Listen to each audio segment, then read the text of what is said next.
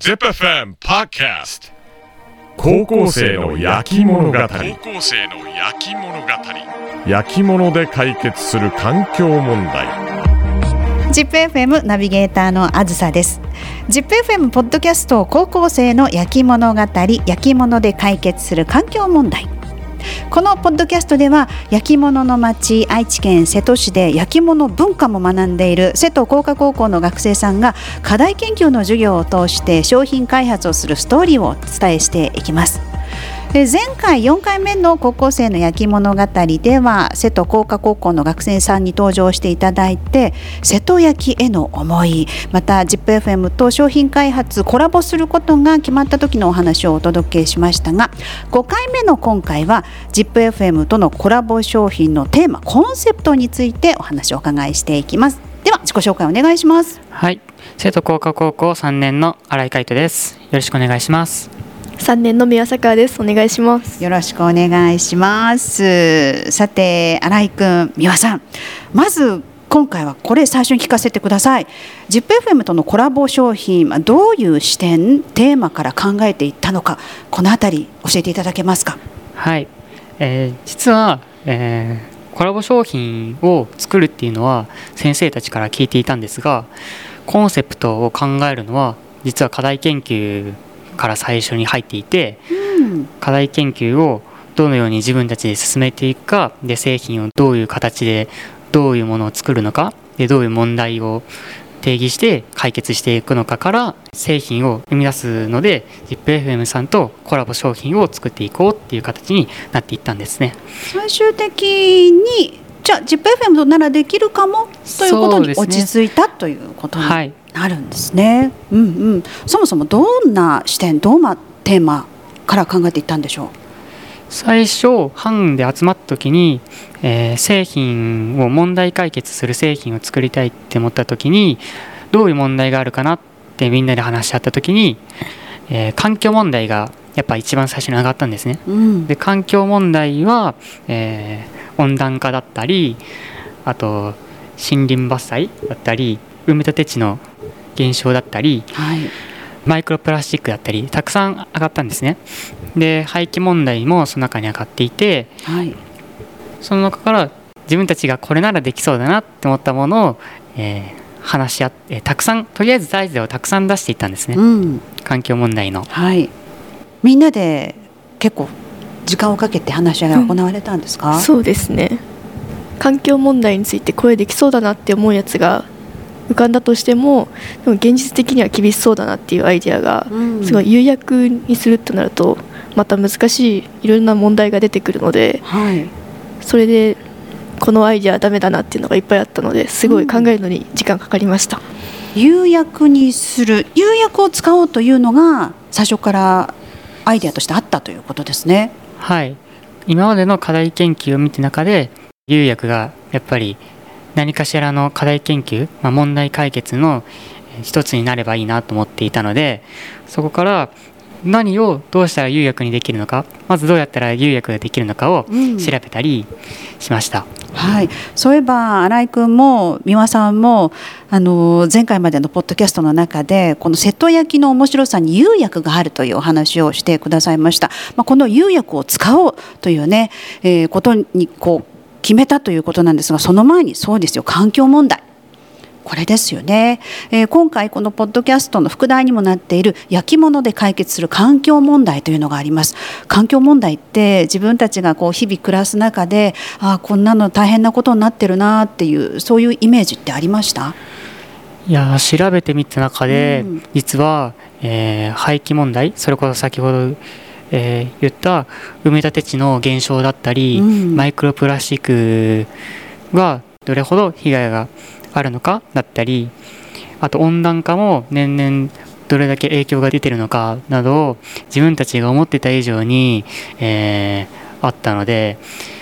環境問題ってこれが一つじゃなくて実は例えば、えー、地球温暖化だったら、えー、森林伐採で二酸化炭素をあれする木がなくなっちゃったりして、うん、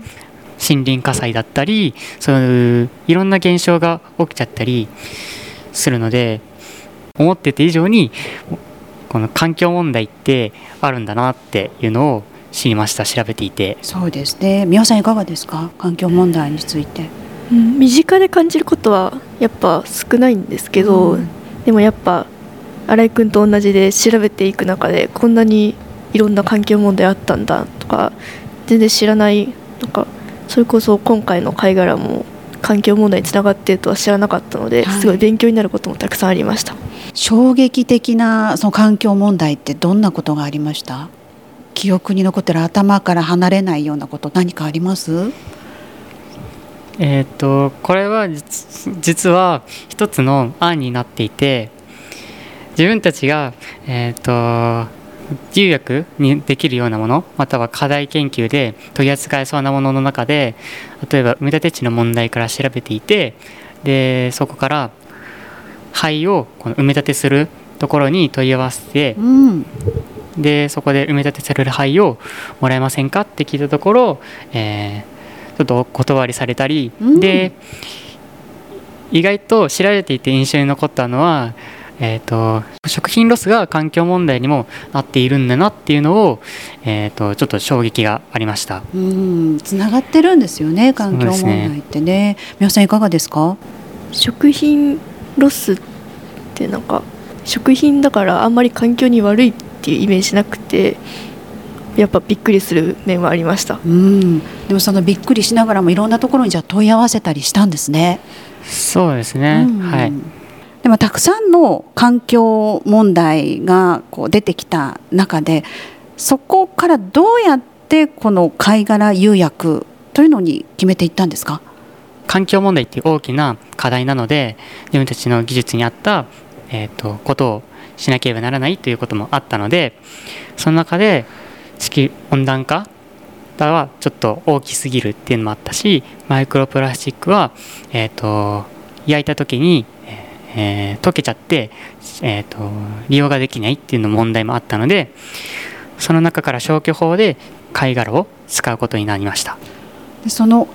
貝殻を焼いて灰になったものが釉薬に使えるということなんですがこの灰が釉薬に使えるっていうのはこの高校の勉強の中で教わったことだったりするんですか？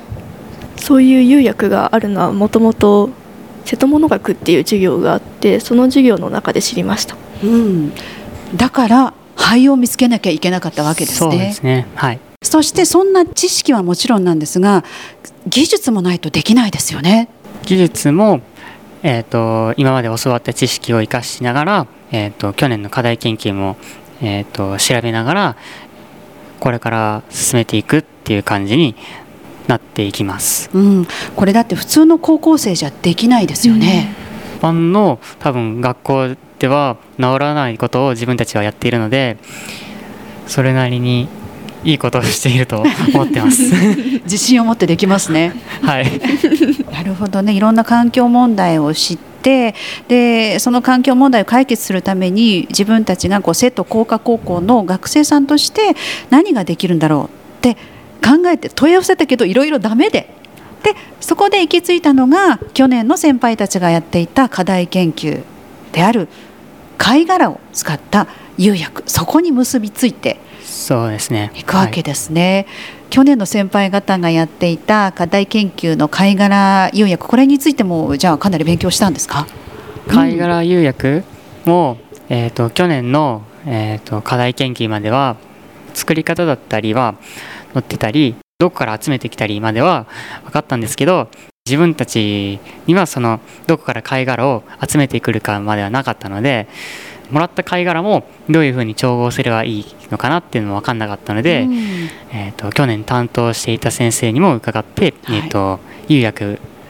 の作り方も聞けるかなってところまでを、うんうん、えーと、進めたのかなってところに感じます。ね、そう去年の先輩たちはそのメンバーの中にお家が飲食店をやっていて。でそ、ね,、そこから、はい、そう貝殻をねもらってきてそれを灰にして釉薬にしたっていうことがありましたもんね。今回のメンバーにはそんな方がいなかったということ。で結局どうしようって話し合いになったんですか？貝殻集めをする必要があるので、うん、貝殻をいっぱい入手するにはやっぱ飲食店さんが一番問い合わせるのがいいんじゃないかなって思って、うん、新井君がいろんな瀬戸市内の飲食店いろんな貝殻料理を扱っている場所に問い合わせて断られたりしたんですけど、まあ、お店を見つけることができてでそのお店から貝殻をいっぱいもらってで制作をしているっていう感じです。なるほどね。この辺りまだまだ長く なりそうですね。To be continued という感じがしますけれども。でもその今年はねその貝殻釉薬を使ってこうどんなことをしようって考えてます？去年の制作では小鉢を作ったんですけどでそこから製品化のアイデアだったりが分かったんですけど今年は、え貝殻釉薬を使った製品を、えーと、多くの人に手に取ってもらって、はい、でこの ZIPFM さんのこういう機会を得て多くの人に知ってもらうっていうのがそうですね自分たちが今回やる課題研究になってます。うん、うん。この貝殻釉薬を使って作った焼き物製品化したらどんな人に使ってほしいどんな場所で使ってほしいですか？やっぱり少しの環境問題に関心のある人に、え手に取ってもらいたいなって思ってます。はい、自分でも使ってみたいですよね。そうですねやっぱ、自分の手元にもあったら環境問題を身近に感じられる一つのきっかけにもなるんじゃないかなって思っています。うん、はいさあそして ZIPFM とのコラボレーションということですがこれについては正直どんなお気持ちですか？ドキドキしてる？結構緊張してます。どうして？うん。私たちはまだ高校生なのでなんだろう。大人の方との製品を作るっていうのはやっぱすごいやったこともないしすごい緊張感がすごいですね。はい、うん、海斗君はどうですか？やっぱり、えーと、自分たちの中だけじゃなくて、えーと、他の一つの協力もあるのでやっぱり最初は緊張だったりやっぱ不安もあったりしてうまくできるかなっていうのがあったんですけどでも実際に、えーと、製品を作ってるところだったり、えー、とこうやって出させてもらっているあたりでも自分たちの中でもあすごい内容に合ったいいものになるんじゃないかなって思っています。でだからとても楽しいですね。ね私もすごく楽しみにしていて完成したのを自分で使うのも楽しみにしています。でもまだまだこれから面白い話が聞けそうですね。それは引き続きのエピソードでお楽しみください、えー、今回はですね ZIPFM とのコラボ商品のテーマについて瀬戸工科高校3年の新井海人さん三輪さくらさんにお話をお伺いしました。どうもありがとうございました。ありがとうございました。さあ次回は貝殻釉薬を作ってみた時のお話をお伺いします。次回もお楽しみに高校生の焼き物語焼き物で解決する環境問題は毎週木曜日に配信しています。聞いてみてよかったなと思ったらぜひお聞きのプラットフォームで高評価そして応援の意味も込めてフォローをお願いします。でまた今回の瀬戸工科高校とのコラボ商品のように ZIPFM は地元の素材を使って地域の人たちとコラボレーションをするなど地産地消をテーマにした商品開発をしています。開発した商品は ZIPFM オフィシャルストアで販売。地元の良い文化を再発見発信をしています。概要欄にリンクを貼っておりますのでぜひ一度覗いてみてください。ではまた次回 ZIPFM ナビゲーターのあずさでした。